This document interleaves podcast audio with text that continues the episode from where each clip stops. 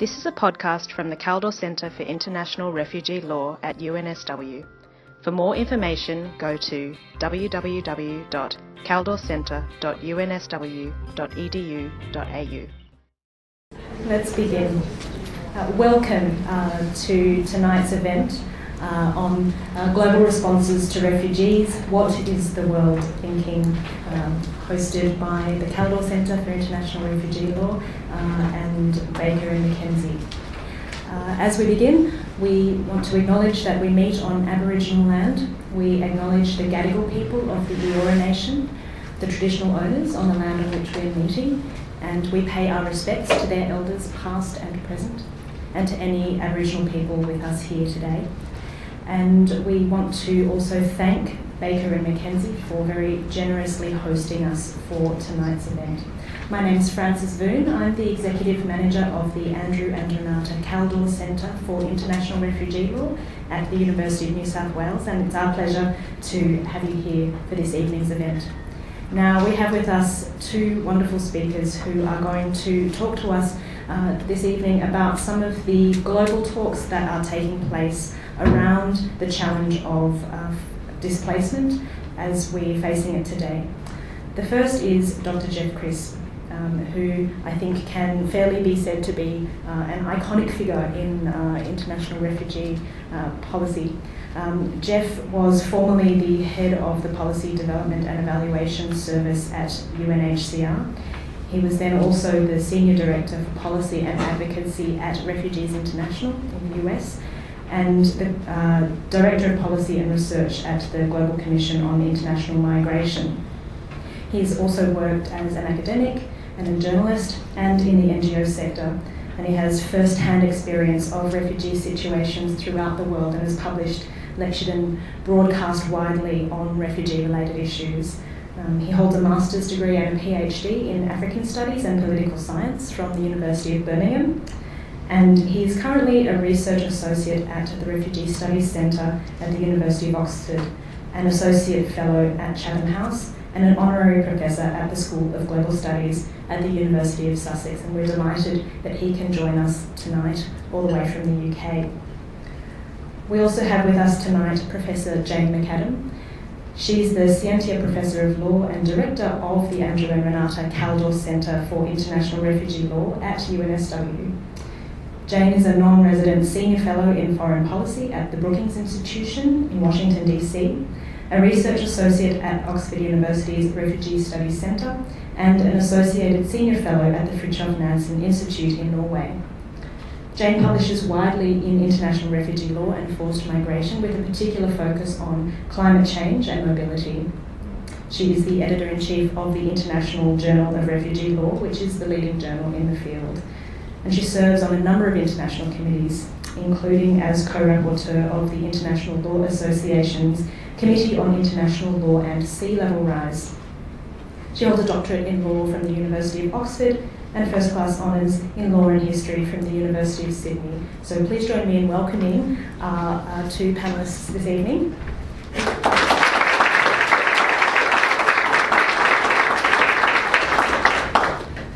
Uh, before I uh, proceed with the um, format of tonight's debate, I would just like to say that we would like to actually dedicate this evening's event to the memory of Jo Cox.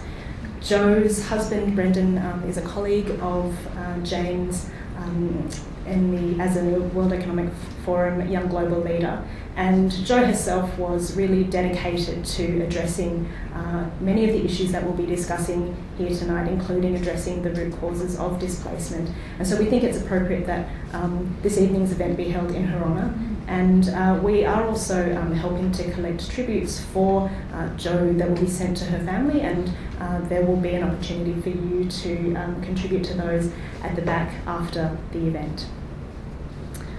For tonight's event, we will have a chance to explore some of the uh, current international developments as they relate to um, the challenge of refugees and displacement that the world faces today. And uh, we will do this through um, an, a moderated discussion basically between the panelists that we have here. So, the way that this evening's event will work is that we'll invite first Jeff and then Jane to provide 10 minutes of introductory remarks um, about some of this year's developments. We'll then have about half an hour of a moderated discussion amongst the panellists and we'll throw it open to questions uh, uh, from the audience. So that will be the way that we proceed and we uh, very much invite your, your questions uh, and, and interaction at the end. And I would just like to note as well at the outset that tonight's event is being recorded uh, and that the recording will be made available on our website and our podcast series. So just bear that in mind um, as you're asking your question, and if you're not comfortable with your question being recorded, please just let us know at the end. But now I would like to invite Jeff Crisp to um, speak to us about some of the developments that we've seen already this year. Jeff. Thank you very much, Frances, and uh, thanks uh, to the Kaldor Centre for the invitation to be with you here this evening. It's really great to be uh, able to participate in this uh, very interesting and important event. Um, one omission in Frances' introduction that Frances admitted to say that she used to work with me in UNHCR in Geneva, and was certainly my kind of star, star staff member. As soon as she joined my unit, I could sit back and take it easy ahead and do all the work. So, uh, belated thanks to you for that, Frances. Um, I suppose if I was to sum up my brief presentation in a couple of sentences, it would be something like this. Today is not a great time to come from the United Kingdom. But if there's anybody from here from Iceland, please don't let yourself be known. Um, so it's not a great time to be British, but it's an even worse time to be a refugee, and that's what I'm going to be talking about. Uh, those of us who work in the humanitarian sector tend to be a pretty pessimistic bunch of people whenever a new emergency breaks out anywhere in the world, you can almost guarantee that we will describe it as an unprecedented crisis. We constantly draw attention to the fact that humanitarian needs have never been greater, that human rights violations around the world are on the rise, and that states have decreasing levels of respect for international law and humanitarian principles. So, yes, it's true, humanitarian workers such as myself are quite prone to negativity. At the same time, when I look at the situation of refugees and asylum seekers around the world today, I'm obliged to conclude that we are living through a particularly dark period. Indeed, one of the worst periods in the 30 years that I've worked in this particular area. So, what exactly is my evidence for that very gloomy statement? Well, to begin with, let's take a quick look at the statistics. UNHCR, the UN's refugee agency where I and Frances used to work, recently announced that around 65 million people around the world are now displaced, which is the highest level of displacement in the organisation's history, and it was established in 1951. And this very high level of displacement that we see around the world today is largely the result of a spate of recent and very large scale emergencies evolving countries such as Syria, Iraq, the Central African Republic, South Sudan, Nigeria, Ukraine, and Yemen. At the same time, long standing conflicts in countries such as Afghanistan, the Democratic Republic of Congo, Myanmar, Somalia, and Sudan have gone unresolved, making it impossible for refugees to return to their own countries. Indeed, levels of refugee repatriation are currently at an all time low. During the 1990s, it was quite common for up to a million refugees to go home every year. At the moment, the figure is something more like 150,000. So there's been a dramatic decrease in the extent to which refugees can return to their country of origin.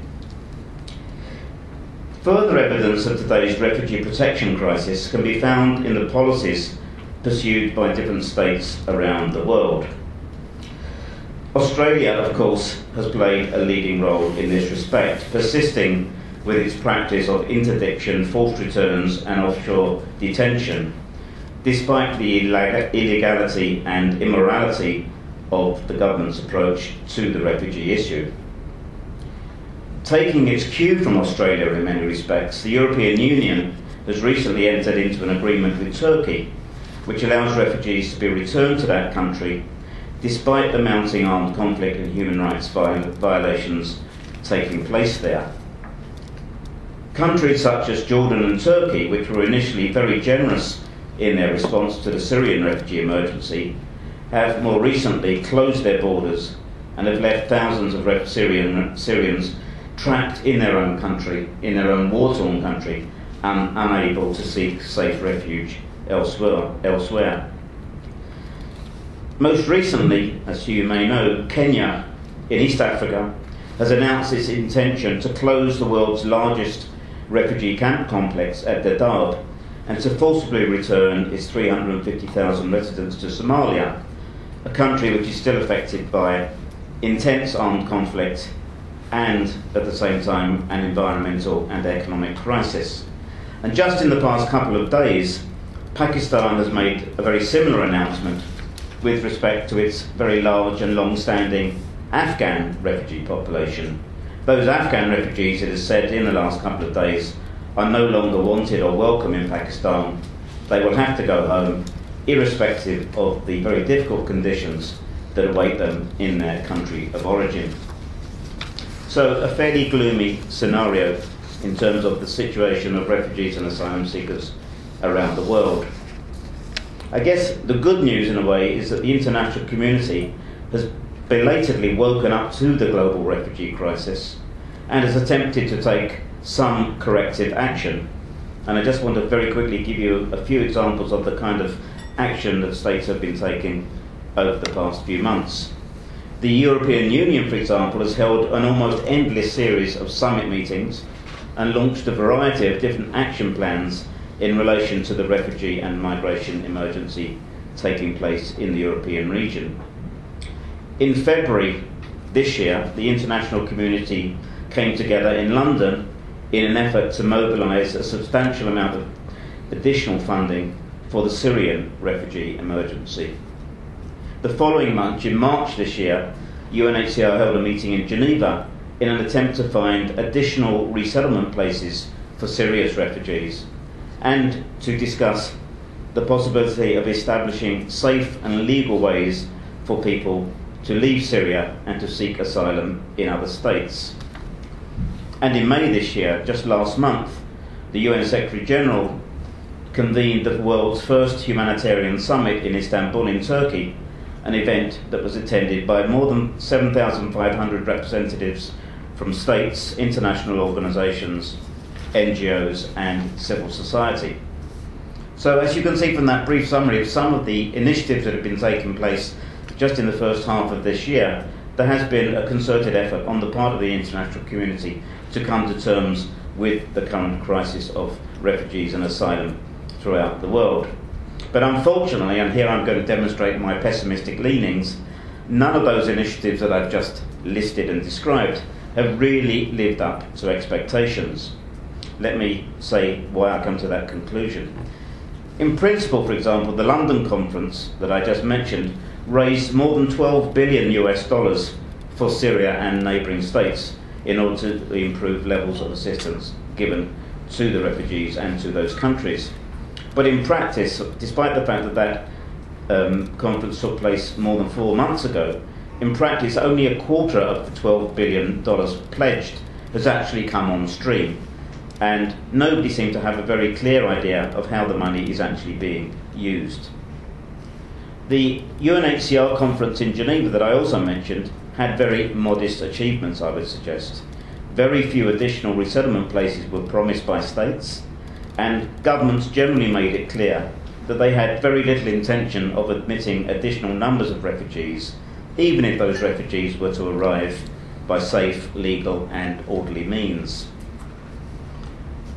The World Humanitarian Summit, which I also referred to a couple of minutes ago, I think made some useful progress in relation to issues such as emergency and development funding, the role of local NGOs, and the use of cash assistance to people in need of aid. But the World Humanitarian Summit was conspicuously silent on the issue of refugee protection, which is arguably the most pressing issue currently on the humanitarian agenda. As for the European Union, the continent's response to its refugee and migration emergency has, I would suggest, lurched between tragedy and farce. the European Commission in Brussels has been at loggerheads with many of the EU member states. Long standing friends and allies, such as Austria and Germany on the one hand, or Denmark and Sweden on the other, have been engaged in very bitter recriminations over the handling of the refugee issue and have been engaging in tit for tat measures designed to shift responsibility for newly arriving refugees in the continent. And again, taking their cue, I would suggest very directly from Australia, the European Union and NATO have decided that the best way to address the refugee issue is to launch a naval blockade that prevents persecuted people from seeking safety elsewhere. So, the question I want to leave you with, and perhaps we can discuss in the course of this evening's meeting, is there any prospect of a more principled and effective response to the global crisis of refugee protection that we're witnessing at the moment? There's still some scope for optimism, I'd suggest. In the middle of September this year, two additional refugee summit meetings will be held in New York, one of them convened by Ban Ki moon, the UN Secretary General, and the other convened by President Obama. And as we head towards those two additional meetings, perhaps we collectively this evening could begin to identify the kinds of initiatives that need to be taken to ensure that refugees receive the protection which they need and to which they are entitled. And in that respect, I'm sure that Jane also has some very useful suggestions to offer to us. So, with that, I'll give the floor to Jane.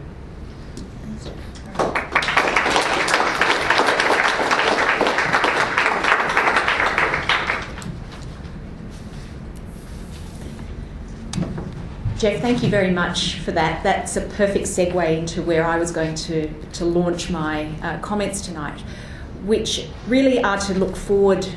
I don't know if looking forward is the right expression, um, but to look towards the uh, summit that the UN Secretary General will convene in September in New York, followed the next day by President Obama's own summit.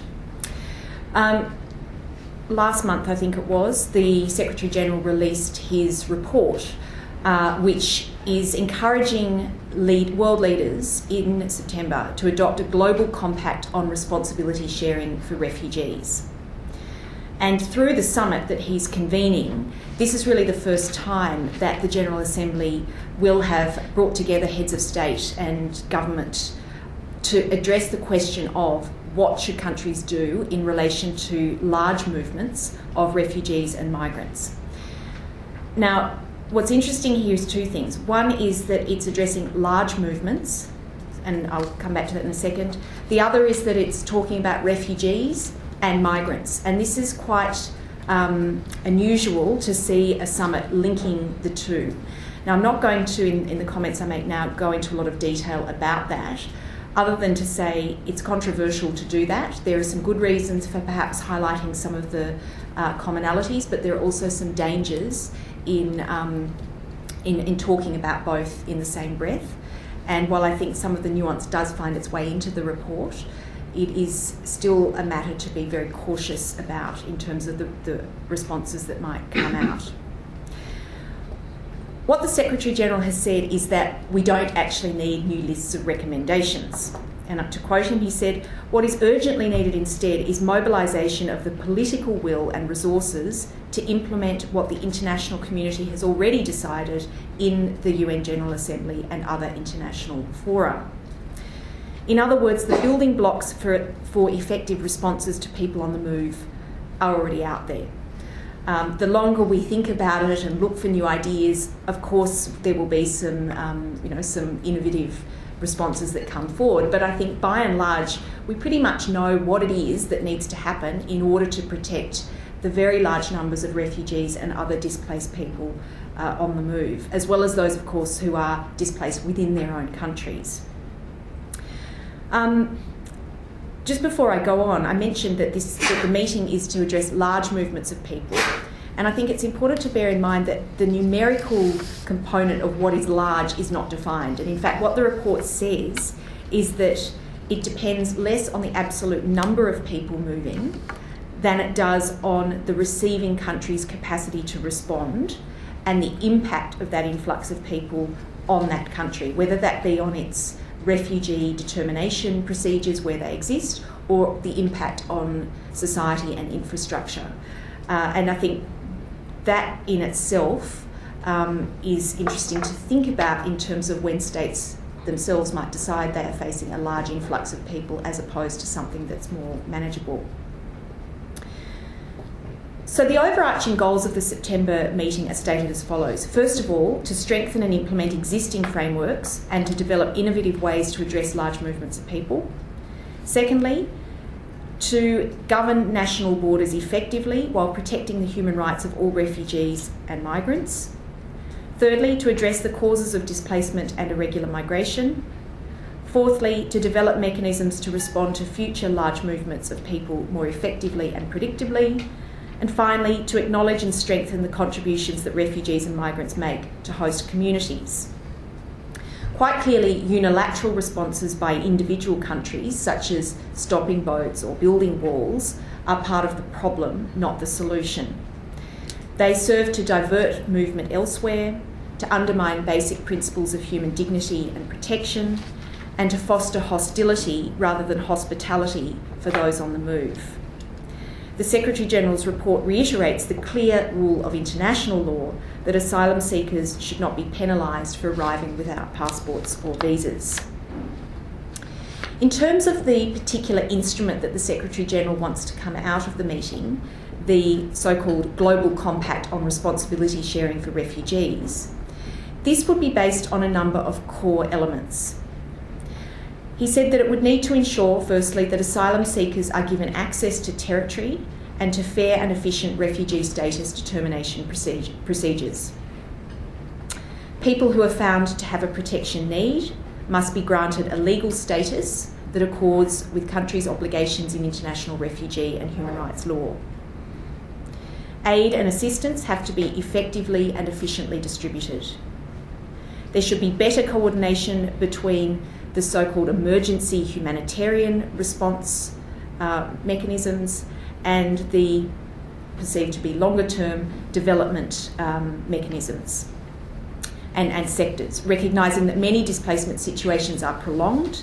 And so the long term needs of refugees need to be taken into account early on to reduce reliance on humanitarian aid and to promote resilience and self sufficiency.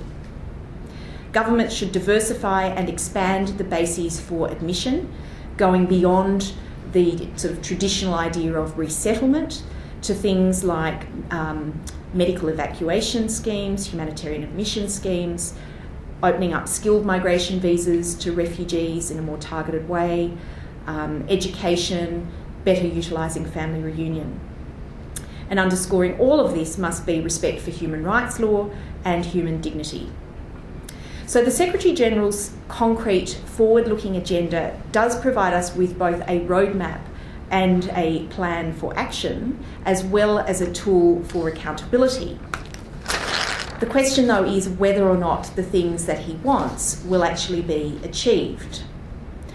And before I go on to a little more analysis of, of whether that's likely, it might be worth noting what President Obama is trying to get out of his meeting, which will be the following day, um, his meeting is called the Summit on the Global Refugee Crisis. It's not focusing on migration, it's just on refugee challenges. And it's co hosted by the governments of Canada, Ethiopia, Germany, Jordan, Mexico, Sweden, as well as the UN Secretary General. What that meeting wants to achieve is the following firstly, significant new humanitarian funding commitments. He's looking for at least a 30% increase in financing for global appeals and international humanitarian organisations. So, what that means in real terms is getting at least 10 additional states to commit to providing regular contributions to the UN. Um, that's looking for an increase in global funding of uh, from $10 billion to $13 billion. Next step is that Obama wants to see a doubling of countries' resettlement and other channels for admission, you know, resettlement places and or other um, admission pathways including in countries that haven't traditionally engaged with resettlement. They're also looking to increase the number of refugees who attend school by um, a million and increase the number of refugees who are granted the right to work also by a million. Uh, they say that, and I quote, reaching these ambitious objectives will be challenging, yet the level of need demands no less. And the United States has long been a humanitarian leader. Now, of course, the backdrop of this too is that Obama has not yet managed to resettle the 10,000 uh, Syrian refugees that he pledged. So, while the US may be perceived or may perceive itself as a humanitarian leader, and certainly on resettlement it always has been the country that's taken the largest number of refugees, there are a lot of political pressures that um, will obviously, you know, shape part of that meeting um, if the US itself is not seen as um, ramping up its own contributions. Now, governments could do all of this and a lot more right now. We don't actually need to have summits to create the possibility to um, give more money, to provide more resettlement places, to allow refugees to work. But of course, what we do know is that very often a crisis or a sense of crisis, we can debate whether what we're seeing is a refugee crisis, but whether a sense of crisis can actually mobilise the political will that doesn't otherwise exist. I have to say, drawing on what Jeff said about people in this area often being pessimists, I'm not overly optimistic that uh, we're going to see massive global changes of approach in September. I think we seem to be uh, watching a game of chicken playing out at the international level. We've seen the few European countries that have gone all out finding themselves rather isolated, not being assisted with um, comparable contributions by their neighbours. We are seeing frontline states increasingly struggling with large numbers of refugees who've been there now for many, many years. Um, they were originally quite um, willing to host people, but are finding that their own resources are drying up and not being um, assisted sufficiently by the rest of the international community. So, insufficient resources are a big problem. Um, there are very limited protection pathways. Refugees are understandably voting with their feet. So, I think what we're seeing at the moment is certainly a humanitarian crisis coupled with a political crisis, namely the lack of political will to implement the strategies that we know will make a huge difference. Now, I don't actually think we're facing an insurmountable challenge. The underlying causes of displacement are certainly complex, but many of the answers are pretty simple. And as one senior UN official said very recently, the system's not broken, the system is just broke. So, money is going to be one of the big contributions. Um, but as Jeff said, you need to have the channels to distribute that money effectively. Without those, it's uh, you know it's not going to reach the people who, who need it. Um, resourcing frontline states and recognising the work that they are doing is, is very important, but that can't go on forever without more help. Um, obviously, resettling refugees plays a huge role, but we need to go beyond that with some of the more um, you know, other strategies I mentioned, humanitarian visas that can allow people to get on planes to travel and seek asylum rather than being forced to take dangerous uh, journeys by boat or over land, humanitarian, other humanitarian pathways for, for admission, um, sponsorship schemes to enable people to access education, um, all sorts of other things, opening up existing labour migration possibilities by giving preference to refugees. This sort of thing could happen right now if only governments wanted it to. We also need to have a much more holistic approach than we currently have. That's at the national level, joining up different government departments, but of course also at the international level. We might talk about some of that in, in questions. It's been alluded to the, the, role of development actors versus humanitarian actors. Um, we also, I think, have a, a big question globally of framing how are refugees perceived, how do we get away from um, a lot of the fear mongering that exists by discussing the issue in an honest and responsible way and recognising the great contributions that refugees have made historically and continue to make today, whether that be intellectually, socially, culturally, or economically. All of this, of course, of course, points to the need of why, why we need more international cooperation. And I think when we do consider the scale of displacement in a global context, um, while it's large and while it's challenging, it is something that can be addressed uh, far better than, than we're addressing it now.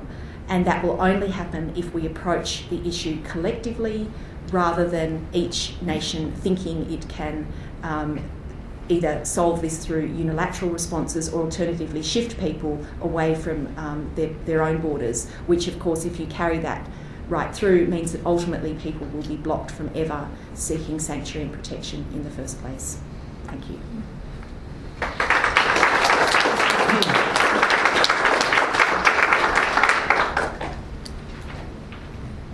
Well, thank you very much to both Jeff and Jane for sharing your initial thoughts, despite the fact that they uh, appear to be rather gloomy.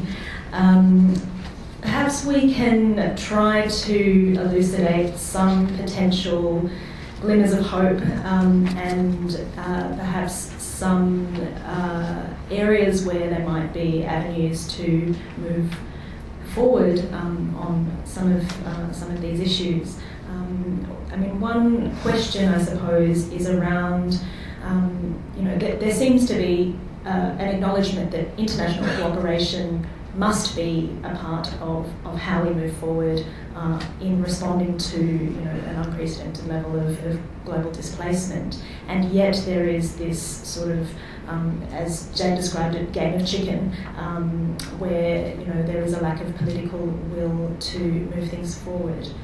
What would uh, you see as being you know, some concrete steps that can be taken towards meaningful international cooperation, and what do you think would be some measures that um, that we can that we can look to uh, in that regard?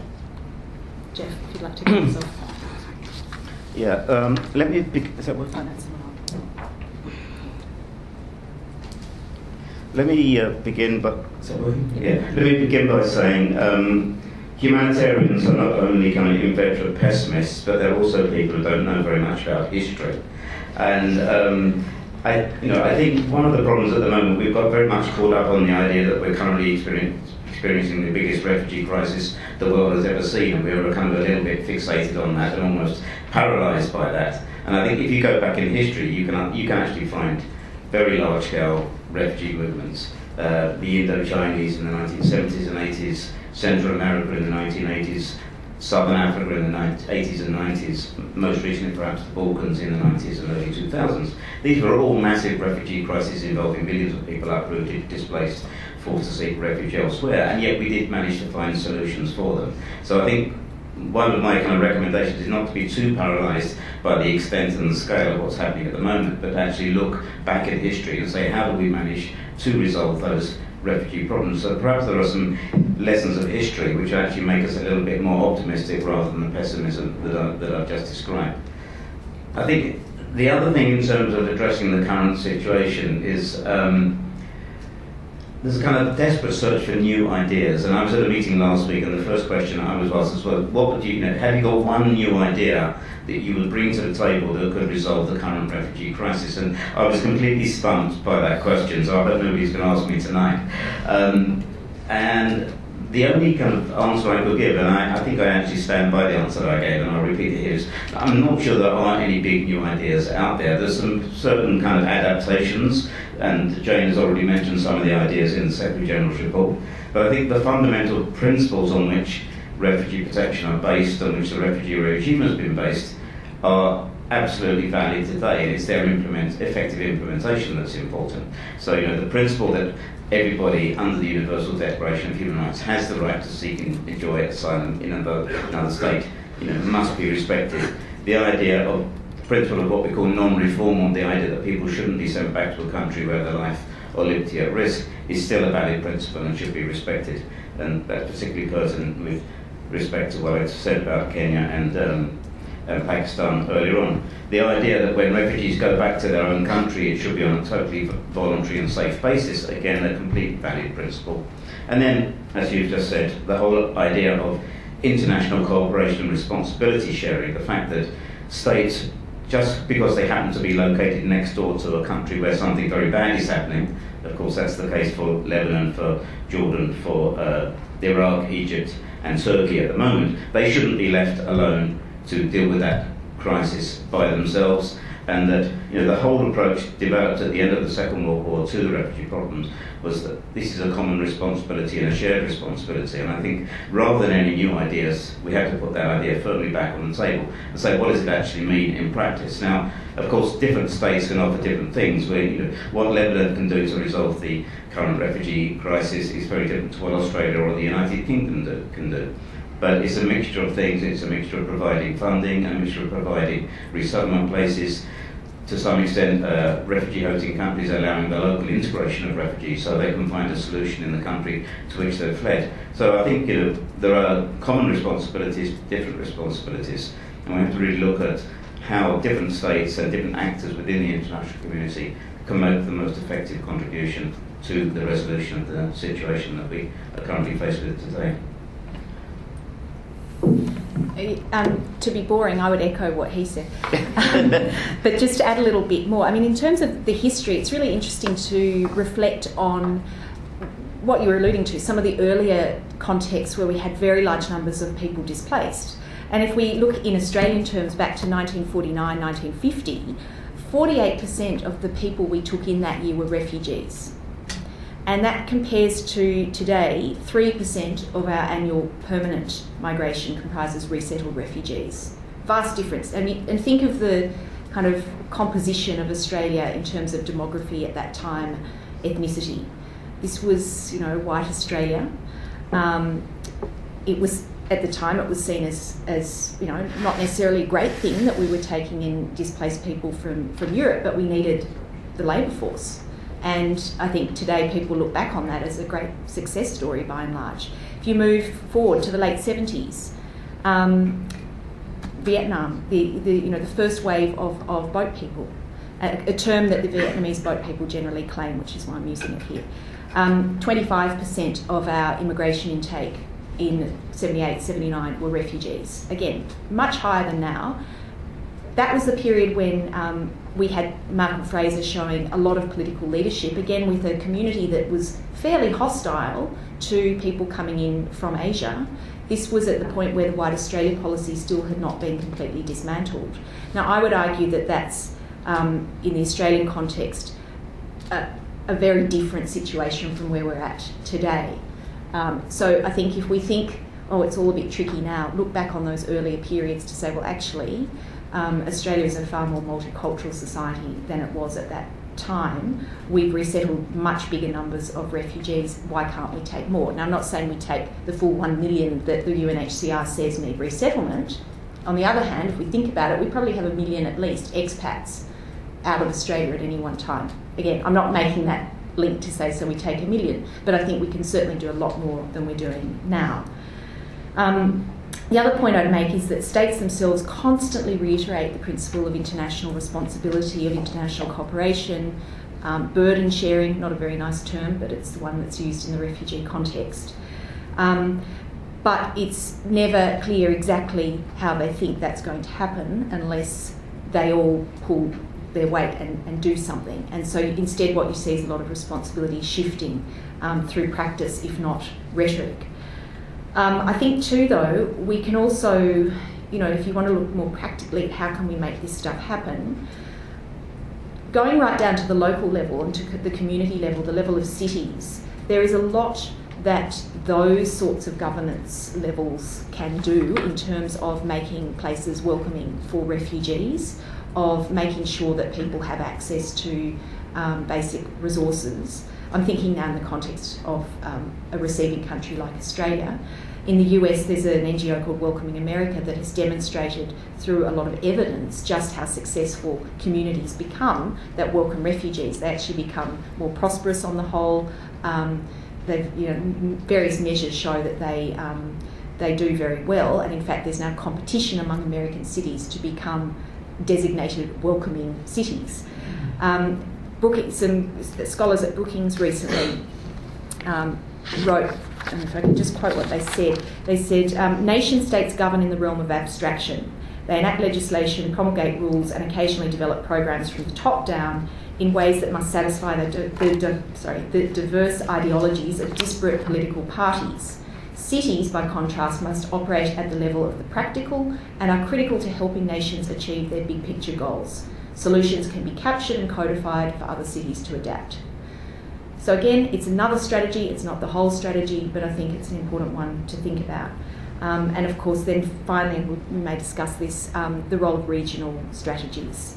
There's um, you know, a lot of discussion in this context as to what that might look like. We've seen some failure of that in the European context, um, but it goes back to Jeff's point about different countries, different regions having different challenges and things that they can do and contributions they can make. So I think international cooperation needs to be understood perhaps more broadly than we tend to think about it. Can I just follow up on that? I mean, I was talking to Frances before we started, and I said I wasn't going to say anything about Australia because Jane's the expert and I'm the outsider. But as, as you've mentioned Australia, I'm, I'm, I'm going, to, give a, a very quick outsider's perspective on the situation. Not that I'm an expert on, on, on it, but I try to follow it as closely as possible. And I think the three things that have really surprised us, for those of us who live in other parts of the world, about uh, developments of the recent years in Australia. One is, you know, the, the reaction to the numbers. I mean, I know the numbers were significantly higher two or three years ago than they are now. People arriving, particularly by boats. But by global standards, the numbers were always relatively modest.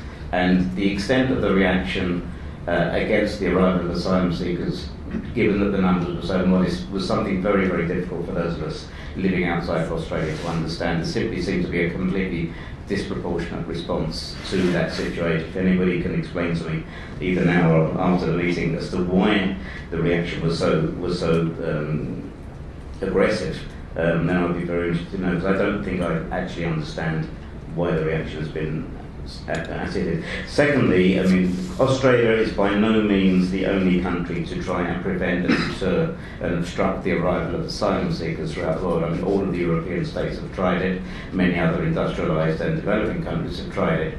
Uh, the precise means that uh, Australia has chosen to obstruct and deter the arrival of asylum seekers is again that's something that has quite shocked us um, not living in this part of the world you know, the detention centres on, on, on Manus Island and Nauru, for example, being the prime example.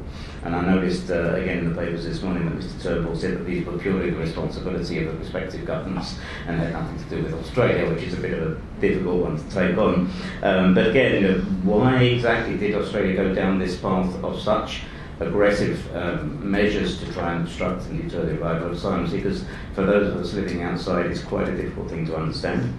And then thirdly, um, I've got to be careful how I put this. I mean, I think Australia had a very high humanitarian reputation, and in certain respects, it continues to have that reputation, not least in your refugee resettlement program, which is still one of the largest and most effective in the world. And recent studies have shown that refugees, as Jane has just said, have contributed substantially to the Australian economy, society, and culture over the years. Um, so you still retain that high reputation in some respects, but in other respects, particularly the measures used against the arrival of, uh, of people by boat, really the country has sacrificed its reputation. And we, again, from outside, we find that very difficult to understand. In an era where we're often talking about soft power rather than hard power, many of us feel that Australia has sacrificed some of the soft power influence that it had in the world as a result of the way it's treated refugees and asylum seekers. Thanks, Steph. Well, I mean, in light of the fact that you know we do have a proliferation of these sort of deterrent measures that we're seeing Australia, but also Europe and, and other countries increasingly engaging in. Where is the impetus then for you know improved responsibility sharing going to come from? And is some of the problem that you know responsibility sharing um, can mean many different things to different to different people. So, from the perspective of, say, uh, an industrialised country that may not receive very many um, refugee uh, asylum seekers, you know, directly entering its territory, uh, improved responsibility sharing may mean um, increased humanitarian assistance or increased development assistance, and that's it. Whereas perhaps from the perspective of um, a frontline state that's hosting many millions of, of, refugees, increased responsibility sharing may mean, you know, massively increased um, resettlement, for example. And is that part of the problem? And if so, what can help to overcome those sorts of impasses? Think it absolutely is part of the problem. I mean, having recently gone through a lot of debates within UNHCR's um, various committees where states meet and kind of you know, there are records of what they say. Virtually every state will get up and say how important international cooperation is, but then they they describe it, either they don't describe at all what they mean, they just sort of say it, or some governments will actually say for us that just means a financial commitment. Um, I mean, the classic country there is Japan. Japan doesn't see itself as a country that hosts refugees. They had, I'm not quite sure where it's at now, but they did have a very, very small pilot program, I think, where they resettled 14 refugees. Um, it's a start. um, but, you know, that's Japan's view that we'll give money, but that's all. Um, other, other states don't even have a choice about whether they give money, what they do. They, they literally have millions of people crossing the border. Lebanon, 25% of the population now are refugees.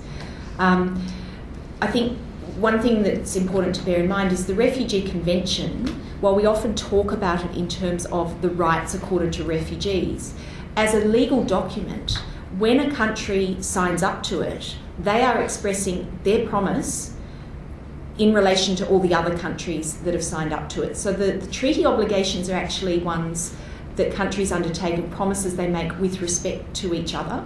So, in fact, when a country starts to ignore the obligations in that treaty, they are breaking the very concept of international cooperation that underpins what that document is in part designed to do. That said, the Refugee Convention, I mean, very often that's where the blame is, is put. Obviously, the refugee, you know, this is the argument. Obviously, we've got um, all these millions of refugees, therefore the Refugee Convention must be terrible and useless and let's throw it out. Why would you throw away the one document you've got that actually sets up a principled approach to at least trying to manage um, part of, of the phenomenon? On the other hand, the Refugee Convention was never designed as a document that allocated responsibility in any particular way. It is called, its official name is the Convention relating to the status of refugees, and that's exactly what it does. It sets out the legal status that governments that sign up to the treaty are required to accord to refugees. Um, interestingly, when it was uh, when UNHCR was founded and when that document was um, adopted, it was envisaged that probably UNHCR would only need to exist for three years.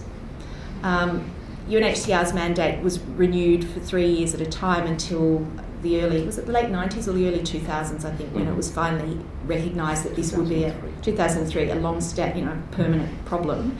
Um, but I think perhaps there's a there's been a little bit of head in the sand that's um, perhaps been there from, from the start. Maybe it's the opposite of the pessimism that Jeff mentioned, and it was this blind optimism that somehow we'd resolve things. At the same time, though, that that instrument was looking at a very specific situation, which was refugees who'd been displaced by the events of the Second World War. So, in that sense, too, it wasn't envisaged as a document that would have uh, necessarily a long term shelf life to try and regulate future displacement in the way that I think sometimes it's talked about today. Thanks. Um, I'm going to drag my family into this discussion. Um, not so long ago, my younger son came to me and said, Dad, how do you make states do what they're supposed to do? And it was kind of a naive question, but it was actually got me thinking, how do you make states do what they're supposed to do? And, and I, I came up with kind of three answers, and I'm not sure whether they're the best answers or not, but let me go through them very quickly. I mean, um, the first one is, as, as Jane has just described, you know, states have taken on obligations freely. You know, sometimes states talk about the 1951 Refugee Convention as it been invented by Amnesty International or Human Rights Watch. It was a, it was a, it was the creation of states who wanted to have a concerted, coherent, predictable way of addressing refugee issues, and therefore came up with that particular instrument. So I think we can uh, try to ensure that states, whether it's Australia or states anywhere else in the world, respect the obligations which they have freely taken on uh, of their own choice. So obligation, I think, is the first point. Secondly, there's clearly an issue of morality and values, and we shouldn't forget that one of the principal inspirations um, and motivations for the 1951 Refugee Convention was a determination on the part of the international community to prevent the what happened to victims of the Holocaust before and during the Second World War, where people simply weren't able to escape and find safe refuge in other countries. And uh, it was very much based on that value that you know, persecuted people have the right to be protected. So I think we can make arguments on the basis of morality and values.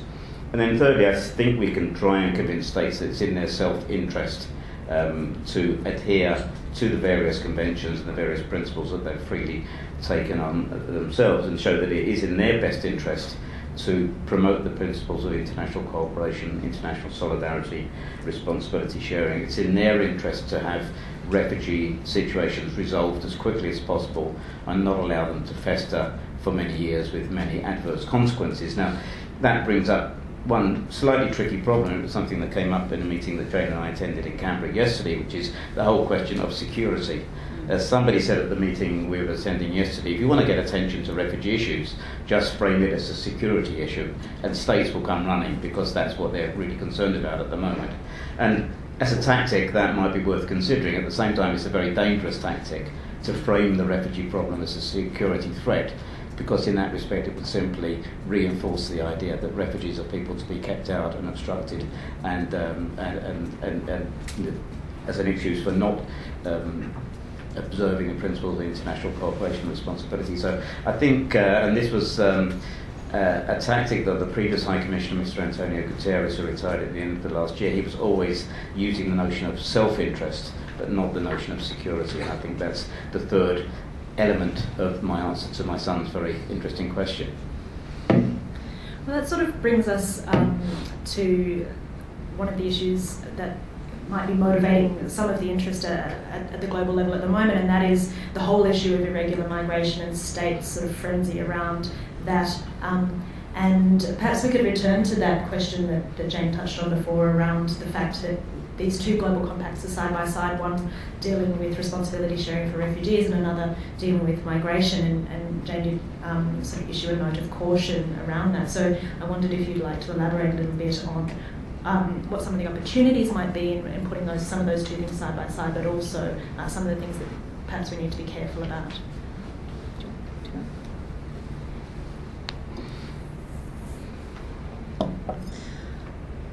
Well, I think if I can bring this to another area of my work, which is um, mobility in the context of climate change and disasters. Um, this is something that, again, there have been concerted international efforts on in, in, recent years to look at what are the drivers of movement and what are the, some, of, some of the ways in which we can hopefully avoid people being displaced by disasters or the impacts of climate change, but recognising that there will be some displacement, how can we create um, safer pathways for people to move. And I guess some, I mean, some of that thinking actually is mentioned specifically in, in the report. It's been fed in there to note that there are people who may be on the move, who are in, uh, or find themselves in vulnerable situations, who um, may not have a legal entitlement to enter another country, but nonetheless are in a precarious position and, and you know they need to their needs need to be addressed in some way. So, in the context of climate change and disasters, some of what we've been looking at is to say, all right, how do you make communities themselves safer to begin with? Disaster risk reduction, climate change adaptation measures. How do you build, um, you know, enforce building codes, ensure that houses aren't being built on very dangerous sort of, you know, bits of land that are about to fall off into the ocean, um, or you know, riverbanks collapsing and the like then how do you create, um, whether they be temporary humanitarian measures to admit people after a disaster or longer term measures to enable people to uh, move on a more permanent basis? And then how do you create voluntary migration opportunities so that people who know, for instance, in a small Pacific island, we're living in a risky environment that in the longer term may become uninhabitable at some future point? Might I be able to apply for a skilled visa to go and work in New Zealand or in Australia? How do we build up those mechanisms so that people actually, with their own agency, can have a self help measure that's there um, rather than waiting and waiting and waiting till they find themselves in a dire humanitarian situation and need you know, the emergency response to come in?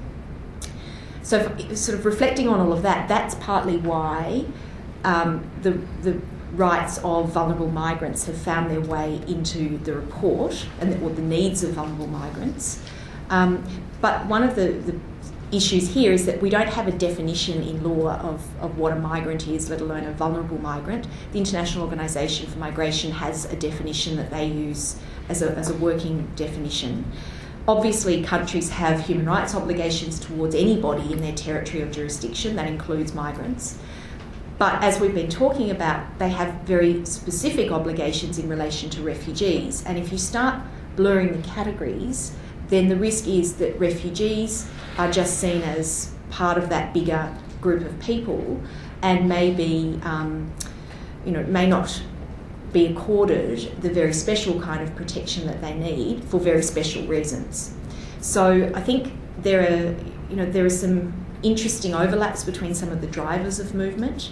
Um, Jeff might want to talk a little bit about mixed migration movements as well, but I would, I think there are very important legal distinctions that we mustn't um, paper over. And I'm not saying the report necessarily does that, but I think when it comes to what are the global compacts we develop and how do states go on to address this, that we need to be absolutely cognizant of, of what the, the obligations and responsibilities are. Yeah, thanks, Joan. Um, I hesitate to say anything about migration with Professor Stephen Castles sitting in the front row because he knows far more about the subject than I do. So uh, let me say something from maybe a kind of UNHCR perspective, as I've worked there for many years and was dealing with this issue. You know, I think for many years the issue of migration wasn't really on the UNHCR agenda. It had a very black and white approach to the issue. Refugees were pe- people escaping from persecution and they needed to be protected. Migrants were moving essentially for economic reasons and normally speaking, didn't have serious protection problems. And if they did, it wasn't UNHCR's responsibility to, to address those problems. So for, for many, many years, UNHCR was able to function with that kind of fairly binary model, refugees on the one hand, economic migrants on the other. And I think from the, it's difficult to date, but probably from the early 1990s onwards, for a variety of different reasons, um, that became a more difficult distinction to sustain, and things became uh, increasingly complex we started talking about composite movements of refugees and migrants, then we moved to this notion of mixed migratory movements, which is still very much a concept which is in in vogue today. Basically, it means at the very simplest level that in a migratory movement or a movement of people moving along the same routes, using the same means of transport, often using the services of the same human smugglers, you would find people with very different motivations for, for, for moving. Uh, so if you take, for example, a typical boat uh, of people moving either from uh, Turkey to Greece across the Aegean or from Libya across the Mediterranean to Italy, you might find an Eritrean escaping conscription in their own country, a Somali escaping from the war in their own country, a Nigerian who simply can't find a decent livelihood in their own country, a Gambian who's, who's worried about the human rights situation in their own country. And when you get that kind of mixture, on the one hand, it's very difficult to say exactly who's a refugee and who's not, because they all have protection concerns. And secondly, in very practical and operational terms, if you're an organisation which is rescuing people at sea, you don't stop the boat and ask why exactly are you moving. The first you know, the first Im- impulse must be to rescue those people and to worry about their legal status afterwards. So I think this is a really, really, really kind of difficult problem for UNHCR, and I see various documents coming out of the organisation which are not absolutely consistent. On the one hand, there's a recognition that population movements can be increasingly mixed. At the same time, as UNHCR with a very clear and specific protection mandate as guardian of the Refugee Convention, it wants at the same time to make this clear distinction between refugees on the one hand and migrants on the other. I think where we've kind of generally progressed is to realise that refugees are not the only people with protection needs. And even if it's not UNHCR that is meeting the protection needs of so-called economic migrants, then somebody has an obligation to do that. So I think we made progress in that respect. And then finally, I think the whole current Syrian situation, the movement of Syrians from uh, Turkey to Greece and other parts of Europe has really uh, added a new dimension to this discussion because clearly the movement of Syrians from Syria into Turkey, for example, nobody, I think, would dispute the fact that's a refugee movement. People will have very direct, uh, clear threats to their life and liberty because of the war in Syria. But how do you characterize the ultimate movement from Turkey um, to Greece and other parts of Europe? Um, it's clearly not, in most cases at least, directly because of conflict or persecution. It's usually because of lack of livelihoods, lack of uh, ability to work, lack of access to education for their children, and simply a feeling that there's not a future for them in a country like Turkey, that the only way they can develop a real life for themselves in the future is by moving on, on to Europe. And so actually characterising that movement, not the, not the movement from Syria to Turkey, but from Turkey onwards into Europe has been quite a tricky one, and I'm not quite sure we've actually managed to conceptualise that movement in a very adequate way yet. Thanks very much. Well, we might um, throw it open for a time of uh, questions from the audience. Um, we'll gather up a, a, few questions at once and then um, and then hand them over to our panel. Uh, just a reminder that um, this evening's event is being recorded, so um, please bear that in mind when you ask your question.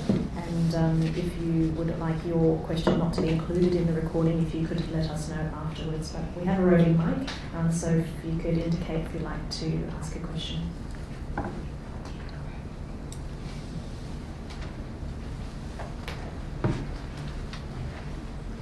I have a question about the past examples of refugee crises that you gave which had been successfully resolved and seemingly without the same degree of paralysis that we seem to find amongst the international community today. I'd be interested in your thoughts on what are the missing ingredients that were present at those times that don't seem to be present today to allow the same thing to happen.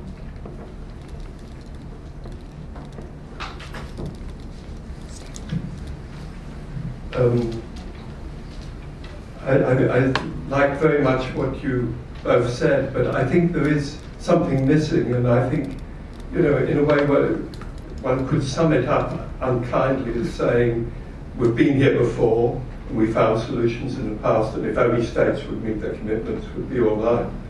I, I really think we need to ask whether something new is happening in the world. And I, I mean, you know, and whether the states we expect to, uh, to respond to refugee flows are actually doing more to create them than to respond to them, because I mean, Syria is, is complex, but nearly all the other major refugee situations we're dealing with at the moment have been countries where there have been Western interventions, which have not led to resolution. Um, there, there, are new factors like the ease of communication and transport. I mean, when one sees the Syrian refugees using their mobile phones to explore their ways forward, that is a really new factor. Um, I, I, think, I mean, I don't want to go on it for, for too long, but um, clearly, what's, in my view, what's happening is that we have a, co a coincidence of factors growing violence, growing inequality, increasing ease of transport and communications, and increasing unwillingness of states to meet the commitments that they have given for international instruments. And I don't think these these are things that are, are part of a, a, wave of you know uh, the big the, the, emergencies that have been in the past that have been resolved. I really feel that we're moving into a new phase, and that we need to recognise that and think how are we going to respond to that this might be um, a good time to, to throw back to the panel actually and perhaps consider the two questions together. Is there, uh, is there something new in, in the displacement challenges and the, in the mobility that we're seeing today? And are there lessons that we can learn from our historical experience that can inform how we respond to the current situation? In, response to the first question, I, mean, I think looking back at some of those previous major refugee emergencies that I mentioned briefly um, a few minutes ago, I think there was a similar kind of sense of paralysis. You know, when people were leaving Vietnam, Vietnam in large numbers by boat, there seemed to be no end to that problem. I remember in the 1980s when there were 800,000 Mozambican refugees in Malawi and 1.6 million Mozambican refugees throughout the whole of southern Africa nobody could envisage a solution to that coming. It seemed to be a kind of perpetual uh, situation that would go on. Even during the Balkans in the 1990s, you know, the scale of displacement and destruction had been so great uh, until Dayton Conference came along, none of us could really envisage that situation being resolved. And I think mentioning the Dayton Conference is, is actually quite pertinent in that respect because I think what it shows, and all of those previous emergencies that I mentioned, uh, including Central America, which was the other one I mentioned, ultimately they were resolved by political action, not humanitarian action. And, and, one of the things I get a little bit disturbed about is when I see my kind of so-called fellow humanitarians saying, how do we unlock this protracted refugee situation? I don't think humanitarians have ever unlocked any protracted refugee situation. The action has to be taken at the political level, and then humanitarian uh, uh, organisations like UNHCR can take advantage of the openings that political changes provide. But I don't believe that humanitarian agencies, other than through advocacy and encouraging uh, states and other actors to become more engaged, can, can, can really unlock a protracted refugee situation. So, I mean, I think to link again, again to what um, Stephen was saying, I mean, one of the kind of new factors compared, if you compare those previous crises to what we've got now at the global level, particularly in Syria, is a complete lack of any kind of global governance structure that can bring peace to Syria and to other countries which are at war. Uh, so whereas you've got you know, the United Nations Security Council established at the end of the Second World War with specific responsibility to maintain international peace and security. Now you have a situation in Syria and Iraq where four of the five permanent members are actively engaged in the conflict and don't really seem to have uh, much of a motivation uh, collectively to do anything about it, but they're prepared, they're prepared to live with the consequences. And as Mr. Guterres said constantly before he left office, to leave the humanitarians to pick up the pieces. So I certainly agree with um, Stephen. We are entering a new era. I certainly take on board the various factors he mentioned, and I will also emphasise the fact that we don't have a satisfactory global governance or international peace and security mechanism at the moment. Yeah, I don't have I don't have a lot more to add to that. I mean, I think, you know, you're quite right. We're seeing increased polarisation in terms of, um, you know, individual political leanings. If that makes sense. I mean, we've, we've got this sort of sense of loss of space in the middle, and increasingly um, vocal voices from either end. Um, I guess you know that growing polarisation then also makes it very hard, perhaps, for political leaders to reclaim that uh, evidence base in the middle and to really get through with um, with some of the more rational evidence based um, you know information that's there. I think you know perhaps that's also one of the things that we have all thought that if you if you tell people what the facts are enough and in a, a, rational, measured, sensible way, then the light bulb moment will occur and everyone will say, oh goodness, what are we doing? In fact, I think what a lot of the research tells us is that so much is emotional, is underpinned by values, and when you push particular levers that engage particular values, then people will react in certain ways. Now, you know, maybe that's also part of the um, you were talking about the ease of communication among refugees, but I think also with, with social media and the ease of communication that we all have today, that can be used for both positive and uh, less positive ends. I mean, on the positive side, uh, we've seen all sorts of interesting, innovative ideas happen. So, LinkedIn being used to connect refugees in Sweden with job openings, or other technology platforms being used to create internships in, in business and partnerships for for refugees. Um, you know, rooms for refugees, Airbnb, people saying, can we let out our um, homes to refugees? There's a lot of stuff that I think the um, social entrepreneurs are very interested in and, and, are building upon. Also, the role of the private sector that perhaps um, hasn't been tapped into as much as it could be.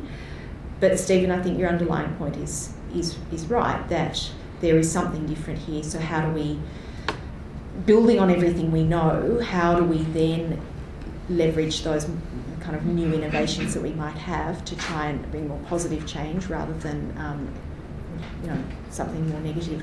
Just on Lucy's question, I mean I think um, the absence of strong political leadership is is one of the biggest challenges there. Um, one kind of movement I didn't I don't think you mentioned it I didn't mention it was the Balkans in in the 90s. And I think, you know, Europe at that time witnessed a large influx of refugees, which I think people looking back today would say, well, overall, people were well integrated. Um, it's, it's overall been a success story, but certainly at the time, no one was describing it in that way. Interestingly, after that, and this is what I find so um, strange, is after, uh, that's not strange, but after that, the EU adopted what's called the Temporary Protection Directive, basically to create a mechanism so that if they were ever faced again with a large influx of people, they could very quickly have a, a way to provide protection, to provide um, certain standards, and that would be an EU-wide, um, you know, protection measure. What thing I find odd is that that was never invoked in the Syrian context. Um, partly people, you know, I've heard all sorts of different explanations. Some people say, well, there just wasn't the political will, once again, to do it. But one of the um, explanations I've heard is that, well, it depends on having overwhelmed um, reception conditions and overwhelmed um, refugee status determination systems, and in fact, the systems weren't necessarily overwhelmed. And that's very telling. If that's if that's the real reason, then I think there's um, even more case for despair with what we've now seen happen in Europe over the last um, year or two.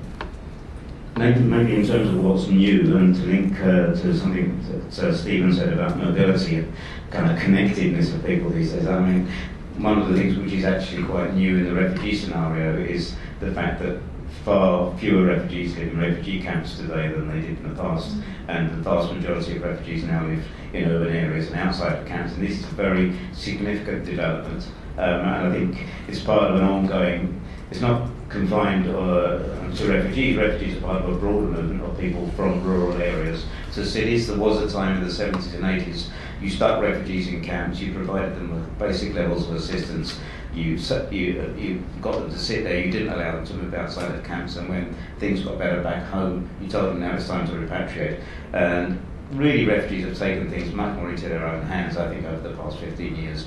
The movement of refugees out of camps into urban areas or people avoiding camps altogether because conditions there are ghastly and dreadful, and there are actually more opportunities available in urban areas. I think that's been a really major uh, development, and uh, we see that particularly in, in, the, in the context of the Syrian refugee emergency, where 85% of the Syrian refugees in neighbouring countries are living outside of camps. Some countries, like Lebanon, for example, doesn't have any camps uh, whatsoever, and this has really obliged the humanitarian community in general, but also UNHCR in particular, to have to really rethink the way it goes about this business. There are some particular challenges.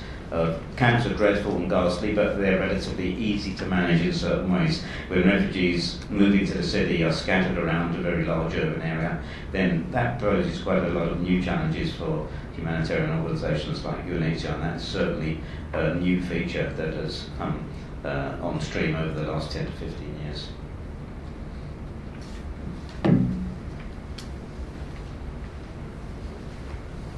Hi. Um, question for Jane. Um, given the overwhelming consensus that climate change is a real issue and a push factor for people leaving their countries, particularly in Syria, do you think it's time to revise the definition of refugee in the 1951 Convention to explicitly include climate change as a factor that can contribute to refugees moving?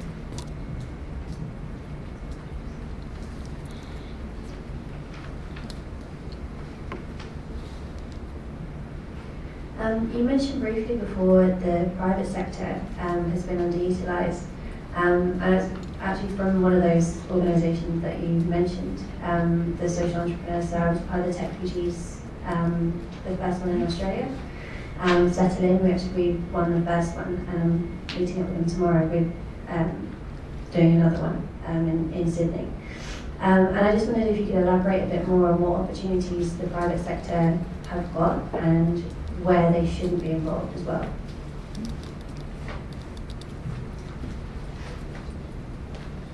Uh, Jane, you mentioned before um, about how you know some cities in America um, are competing to have um, more refugees, and I'm just wondering why there's such a disparity between the attitude in Australia and the attitude in America um, towards these people. I might, might hand that over, I think, um, first to Jane and then Jeff if you have any additional comments. Thanks for those three questions. To the first one about climate change and should the refugee definition be expanded.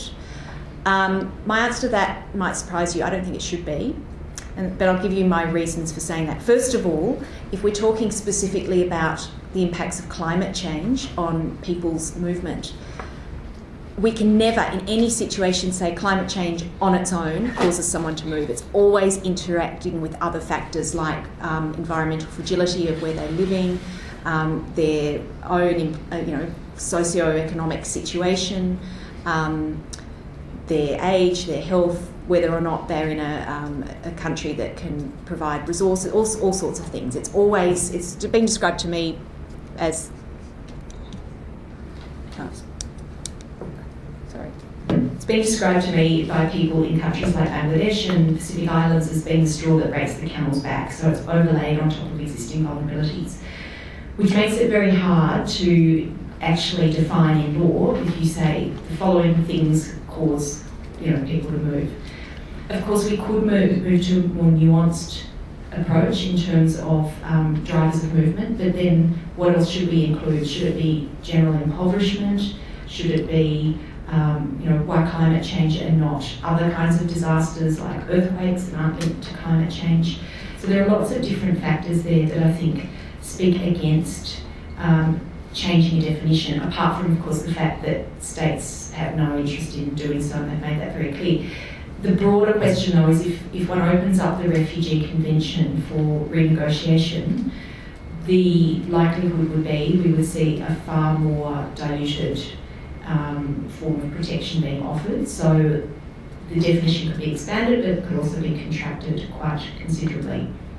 That's not to say, though, that we don't need states to be working towards what their responsibilities should be in this context. Um, it also speaks to the nature of movement. It's not necessarily always going to be flight, it may be anticipatory movement. And again, refugee law tends to be a much more reactive response once somebody's moved because something's about to happen or has already happened, as opposed to in the future, this might be something that means I can't live in my home. Um, so I, I, just caution there on automatically jumping to that. Um, but perhaps in the future, there may be some kind of international agreement.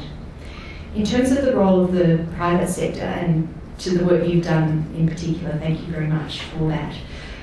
Look, I think the private sector can play all sorts of different roles. I mean, one that I think would be particularly powerful in this country is, is simply a leadership role in um, in recognising the contributions that refugees have made to particular companies' workforces over the year, over the years, um, in recognising the resourcefulness that many refugees have. Um, there's a report that Jeff alluded to that was written for the Immigration Department several years ago by the late Graeme Hugo, which documented over a 30 year period the very important contributions that refugees have made, uh, including exceeding the educational levels of most Australians and migrant, uh, migrants who, who live here. Um, majority of billionaires have come from a refugee background, all that kind of stuff. But aside from the kind of leadership and speaking up, I think there are um, obviously ways in which companies could provide jobs to refugees. There are a number that already do that and are very, you know, very keen to do more. Part of the problem in this country, though, has been um, the the lack of entitlement of asylum seekers to be able to take up those jobs. Um, around the world, though, there are some very, very positive examples um, that have you know, very strong evidence of, of contributions that refugees have made. The other thing I've heard CEOs say is, you know, the day you give a refugee a job is the day they stop becoming a refugee. Now, of course, you know, it's as obviously a generalised sentiment, but I think it does speak to integration that that can bring, sense of belonging to a community, and on the flip side, which then relates to your question, the impact it has on communities themselves. Because I think, again, to bring it back to the Australian context, most people have probably not met someone who's been a recent refugee arrival because we keep people away from communities by and large, whether it's detention, offshore, um, that's that's how most people will, you know, think of refugee. It's not like we are saying you're welcome, we're working alongside you, you're at university or at school together. That's the exception rather than the rule. Um, and I think that's what you know, one of the examples that's given from the Welcoming America campaign is that it's not that Americans are just naturally more welcoming people. Um, in fact, they have shown how I think Nashville was one of the most hostile communities to immigrants and refugees. And Yet, by becoming part of this program, over time, they then became one of the most welcoming cities. And the neighbouring cities were watching as their economy grew, as people were raving about this and saying, we, we want a bit of that too. How do we get involved? So it set up this really nice sort of competition. Um, and again, that's part of how do you frame the messages? How do you, uh, a simple thing, I mean, they say we don't talk about we should tolerate people. That, that sounds like, well, you know, tolerate if I have to, but rather we should welcome people. So that you know, I think in this country we've probably got a long way to go uh, in, in relation to the messaging. But it, it is what you say, how you say it, how you frame it, that then can in turn shift people's perceptions and understandings. Okay, uh, confession time. I've got, I've got a complete on this one. Um, I left academia in 1983 and only returned to it in 2015. And when I returned to it, one of the things I noticed is the intellectual atmosphere had changed very significantly. So when I left uh, university in, in, the, in the early 1980s, I came from an environment which was very ho- suspicious of and probably in most instances hostile to the private sector.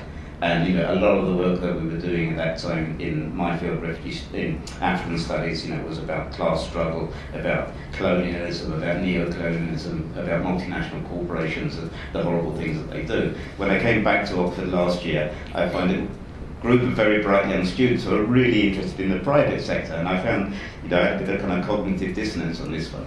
So, uh, you know, I'm gradually coming around to the idea that, that the private sector does have a role to play. And when I hear very bright people like Jane talk about the private sector, I have to concede that there's something in it. At the same time, I still think there are some questions, some basic questions we need to ask about private sector involvement. For example, you know, why exactly do certain private sector corporations want to be involved in refugee and humanitarian work? What exactly do they have to offer that other stakeholders and other partners can't offer? And then, perhaps most importantly, what other kind of activities are they involved in? That might actually cast a shadow of their desire to become involved in refugee and humanitarian issues. So I'm not a complete convert yet. I'm kind of slowly coming around to it, but I think you know there's still a role to be, if not suspicious, at least ask a few questions about the role of the private sector. And I just say, it's, I, I think that you know there's a role to play. It's not the role, but it's a role, and you're quite right. I mean, you know, you've got to look at, particularly when it comes to employment. One of the things that I've heard CEO I referred to say was to know, speaking to other CEOs, by the way, don't think that what I mean here is you get a cheap labour source. He said, actually, I have invested so much money and resources and care and time into ensuring that the um, he, has, he employs 30% of his workforce as refugees, but ensuring that, that people had um, language, you know, had interpreters, had transport, had a, a counsellors if they needed it he said, you know, in the short term it costs me a lot of money. In the long term I have one of the most loyal groups of people working with me. And he said, and I, it's just enriched my life so much personally and that of the community in which his particular factories are located. Um, but, but for sure, I mean, the last thing I would want to see is private sector involvement because it's, oh, this might be a, a way to get um, some, you know, cheap labour and not have to worry too much about yeah, and I mean, a very quick anecdote along those lines. When I was working at UNHCR, a major sportswear company approached the organisation with the idea of setting up a factory in Dadaab, which I mentioned earlier in my presentation, the largest refugee camp in the world with, at that time, half a million Somalis, now more like 350,000. And when we kind of probed them a little bit on why they wanted to set up this uh, manufacturing facility in the middle of refugee, uh, a refugee camp, basically they said it's going to be cheap labour and they're not going to complain. And I think you know that's the kind of situation and scenario that we have to be aware of. There are currently some discussions going on about you know providing employment for, for Syrian refugees in Jordan in the private sector in special economic zones. And again, I think we have to insist that uh, if refugees are going to be employed by international corporations, then the question of labour standards and labour rights is absolutely central.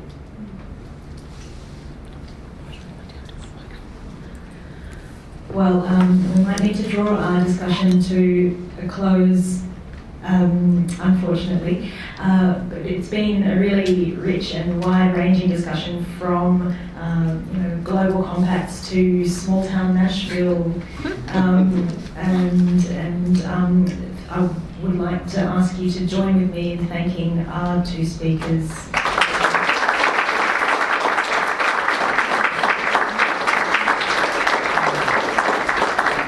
special thanks must also go to Baker and McKenzie for hosting us, and particularly to Kate Gillingham, um, and and also to Patricia Cam for your uh, great support in arranging tonight's event. And Baker and McKenzie have also very kindly um, provided us refreshments. Uh, which are being served at the back of the room here. So please do stay and continue the discussion with us.